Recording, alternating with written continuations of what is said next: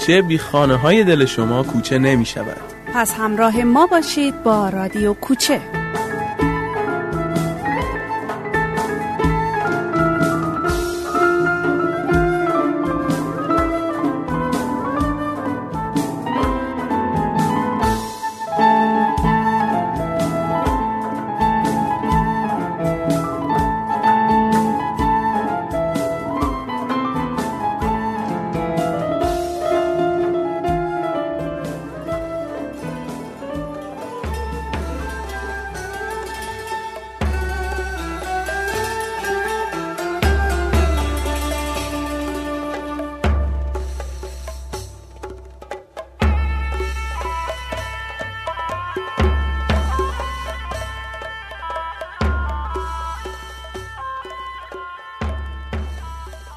سلام.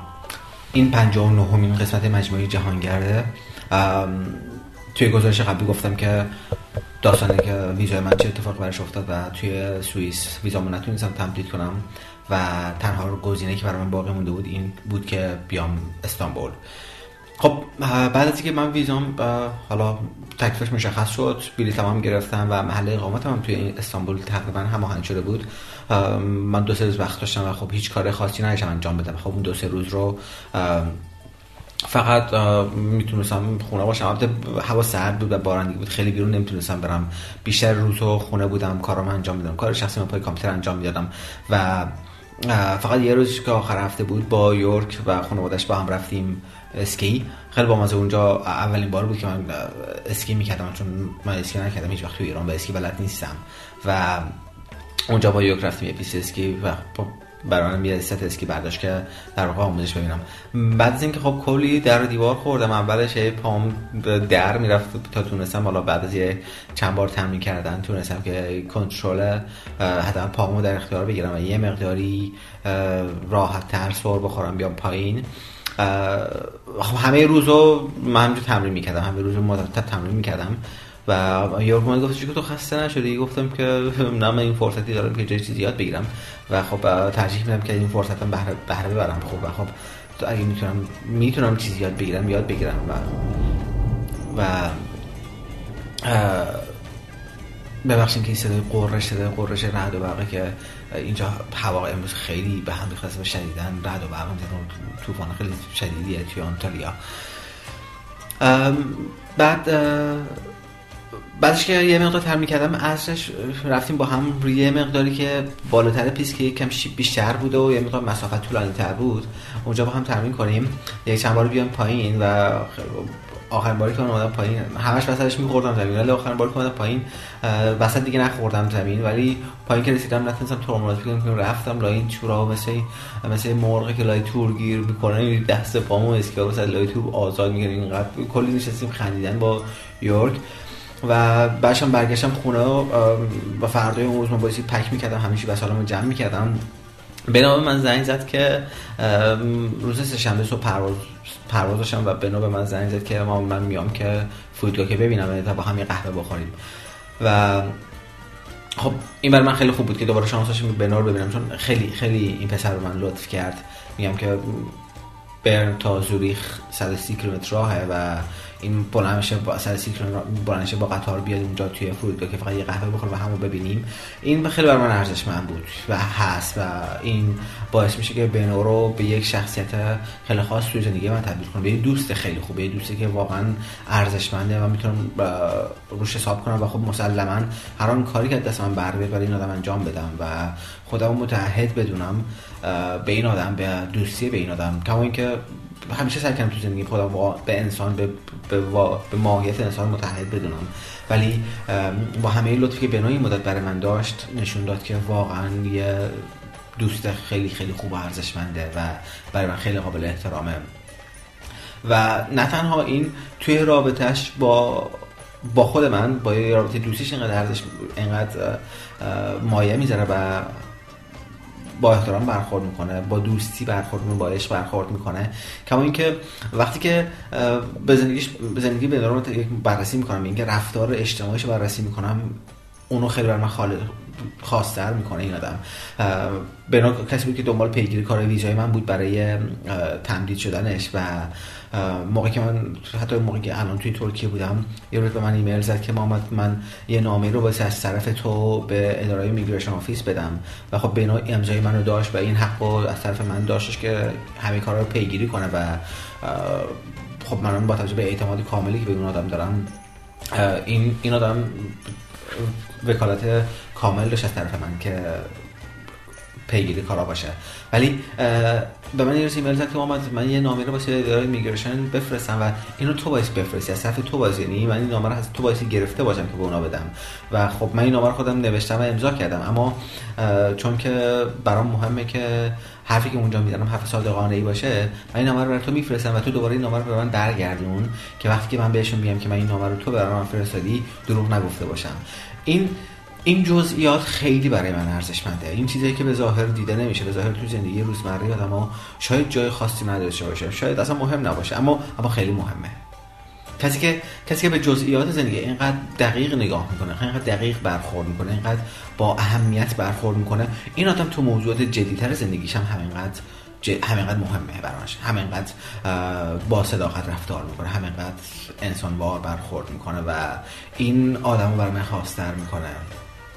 من همیشه تصوری که تصور نمی‌تونم میگم این برخوردی که با آدما دارم چیزی که از آدما می‌بینم. چیزی که برای من مهمه اینه که آدما توی جزئیات رفتارشون چه برخوردی می‌کنن. اینه که خب همه کلیات کلیات رو رعایت می‌کنن همه کلیات رفتاریشون رو به نوعی سعی می‌کنن که اصلاح کنن به نوعی سعی می‌کنن که به گونه ای باشه که عرف پسند باشه جامعه پسند باشه و دیگران خوششون میاد. اما اون که انسان ها رو مجزا می‌کنه اون که انسان ها رو به تعالیم میرسونه و اون که انسان ها رو در واقع خاص می‌کنه جزئیات رفتارشونه. رفتار اونها در موارد بسیار کوچیکه. رفتار اونها توی موضوعاتی که شاید اصلا دیده نشه. موضوعاتی که به چشم نمیاد و به ظاهر حائز اهمیت نیست. اما آدمایی که اون جزئیات به دقت بهش برخورد کنه آدمایی که روی اون جزئیات تاکید بالاتری دارن این آدم ها دید من خیلی خیلی مهمتر ارزشمندن این آدم ها از دید من اونایی که به تو کمکی می‌کنن که تو به اطلاع برسی تو به رشد کنی که تو به در واقع نظر انسانی از نظر شخصیتی رشد کنی و و این شخصیت به نور رو من خیلی دوست دارم. من اومدم فرودگاه و همسر یورک من رسوند. و اسمش هم اسم, اسم همسرش هم یادم شدش. و این خیلی مزخرفه که من باید دوباره برگردم خونش و اسم خانمش یادم نیستش. من رسیدم فرودگاه و من دو ساعتی زودتر رفتم اونجا که با بنا بشینیم با یه قهوه بخوریم یه گپی بزنیم و بعد من خارج شدم به سمت استانبول.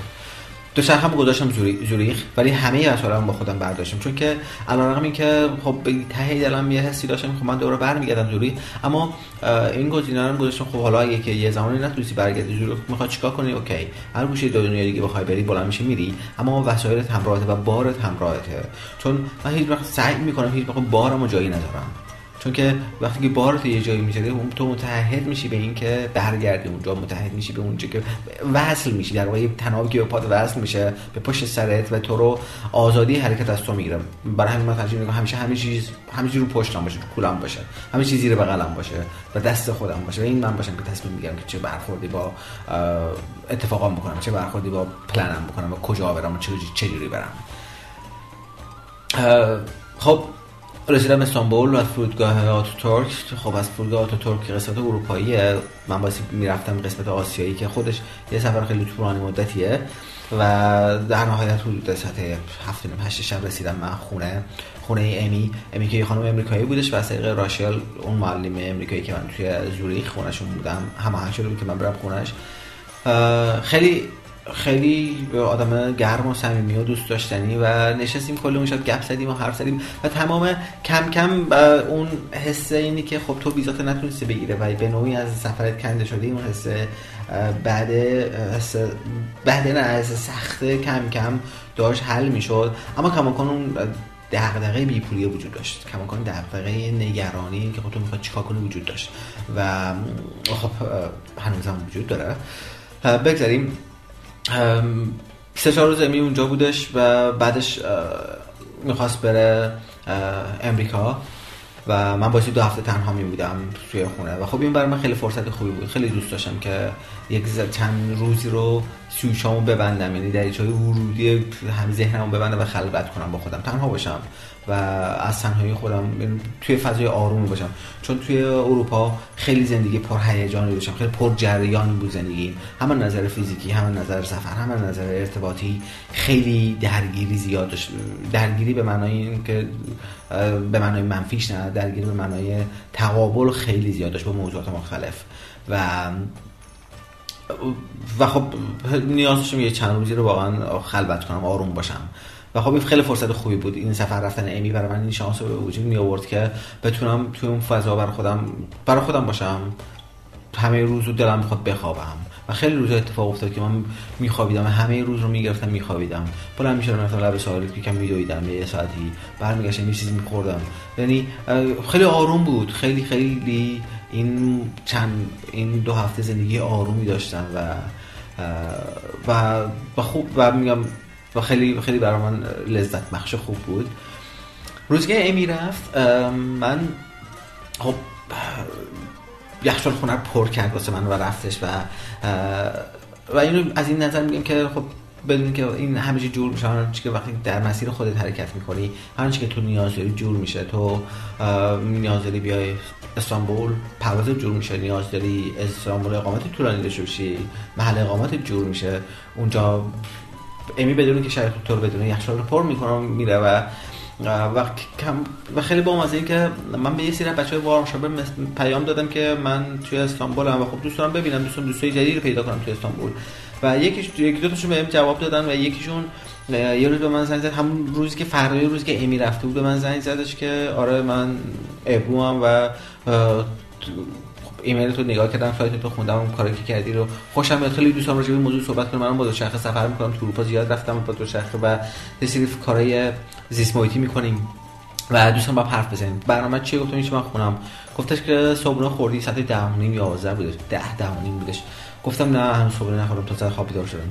گفتش که OK پس من میام اونجا با هم صبحونه بخوریم. OK. ابرو بلند شد اومد اونجا. وقتی اومد اونجا دیدم کلی مواد غذایی آورده. گفتم آقا این هم این هم آوردی واسه چی؟ گفت چی همینجوری سر رو اومده حس کردم که بگی چیزا بگیرم بیارم. و این باز برای من این حس خوبه به وجود می آورد که به قول چیز یا تیکینگ کیر اف یعنی اینکه حواس حواسون هست بهت نگران نباش. و این بهم امید می‌داد بهم انگیزه و انرژی می‌داد. بهم کمکم می‌کرد که این روزهای انتظار رو راحت تر سپری کنم. و و برای من این مدت این خیلی چیزی که برای من این مدت داشت این بود که یاد بگیرم که اعتماد کنم اعتمادم رو بیشتر کنم. یاد بگیرم که توی زمانی که اعتماد می‌کنی توی زمانی که داری حرکت می‌کنی شاد هم باشی. این خیلی مهمه. اینی که تو اعتماد می‌کنی اعتمادت ناش... اعتماد و صبرت ناشی از بی گزینگی باشه ناشی از ناچاری باشه و در پیش رنج باشه یا اینکه ناشی از باور باشه ناشی از یعنی, یعنی ناشی از اعتماد خالص باشه و در پیش شادی باشه. کما اینکه تو تو شرایط دشواری هستی. و تمام و, توی سفر قراره که اتفاق بیفته. قراره که تو اون صبر ناشی از ناچاری تبدیل بشه به صبر ناشی از اعتماد. و صبری که در پیش رنج تبدیل بشه به صبری که در پیش شادیه. و این این پروسه است که به آدم کمک می‌کنه که رشد کنه. این پروسه است که کمک می‌کنه به آدم که از زندگی بهره بهتری ببره شادتر زندگی کنه و لذتی بیشتر از زندگیش ببره. و به تبع اون آدمای اطرافش هم لذت بیشتری ببرن. این خیلی مهمه. من یکی خب یکی دو هفته اونجا بودم تا امی اومد امی چند روز پیش اومدش و من دوست داشتم آنتالیا و دو تا دوست آنتالیا داشتم و می‌خواستم بیام اینجا که همین بچه ها رو ببینم همه آنتالیا رو ببینم. خب خیلی تعریف آنتالیا رو شنیده بودم و دوست داشتم خب چه جاییه. و تصمیم داشتم هیچ کنم بیام اینجا. و یه روز با ام... یه شب با امی نشسته بودم گفتم آره من فردا شب آنتالیا گفتش که اوکی چطور می‌خوای بیاری گفتم با اتوبوس می گفتم نه می‌خوام که جدا هیچ کنم برم. و خب امی هم نمیدونستش که شرط مالی من چجوری که خب من واقعا نمی‌تونم مثلا با اتوبوس برم. و بعد خیلی با مسئله میگفتش که ما من دوست داشتم که بعد توی هدیه چیزی بگیرم. و خب هیچ فرصتش نشد. ولی الان که فکر می‌کنم که دوستان باید بلیت بگیرم تو با بلیت برو نمی‌خواد هیچ کاری خود تلاف کنی. و من دوستان برای تو بلیت دیگه برم. و تو اینترنت چک کردم یه بلیت رفت برکش هواپیما برای من گرفت حالا به عنوان هدیه که حالا من این مدت خونش بودم و از گربه‌اش محافظت کردم و که من بیام آنتالیا. اومدم آنتالیا و دو سه آنتالیا بودم. خب خیلی خیلی خوب بود. رفتم کوه دویدم ساحل رفتم. و و امروز این خبر خیلی خوبی گرفتم که گویا ویزای من تایید شده و من می‌تونم برم سفارت سوئیس کنسولگری سوئیس توی زوریخ که ویزامو بگیرم و برگردم به سوئیس هفته آینده و سفرمو دوباره ادامه بدم. خب الان به نقطه رسیدم که من فردا می‌خوام برم فرودگاه. با دو تا اتوبوس سوار از اینجا برم فرودگاه و مجموع دو تا اتوبوس میشه پنج لیره و من فقط سه لیره پول دارم. همه آنچه که دارم و دو کیلومتر اولش رو پیاده برم تا به اتوبوس بعدی برسم. و از اتوبوس بعدی همون سه نیم لیره که دارم خودم رو به فرودگاه برسونم. خب از اونجا بلیط پرواز دارم به استانبول و خب فرودگاه استانبول که سی کیلومتر تا شهر هیچ دیگه ندارم. ولی حالا خود دیگه برام مهم نیستش. یعنی این که میگم که تو قرار به نقطه برسی به شادی برسه دیگه برام مهم نیست. اصلا فکر نمی کنم اصلا برام اصلا دیگه برام گزینه ای نیست که خود ذهنمو درگیر کنه. مسیر من رو به جلوه مسیر من افق نگاه من مستقیمه باعث اونوری حرکت کنم و وظیفه من حرکته. وظیفه من صرفا حرکته. بقیه موارد به من ربطی نداره و بقیه وظیفه موارد و وظیفه نظام آفرینش که برای من فراهم کنه. تا من اون کاری رو که وظیفه من انجام انجام بدم و به سمت افق پیش حرکت کنم. امید به خدا هفته آینده گزارشی رو از سوئیس خواهم داشت براتون و از ادامه سفر. شبتون خوش باشه و همیشه دنیا به کامتون باشه. محمد تاجران بودم از رادیو کوچه. خدا نگهدار.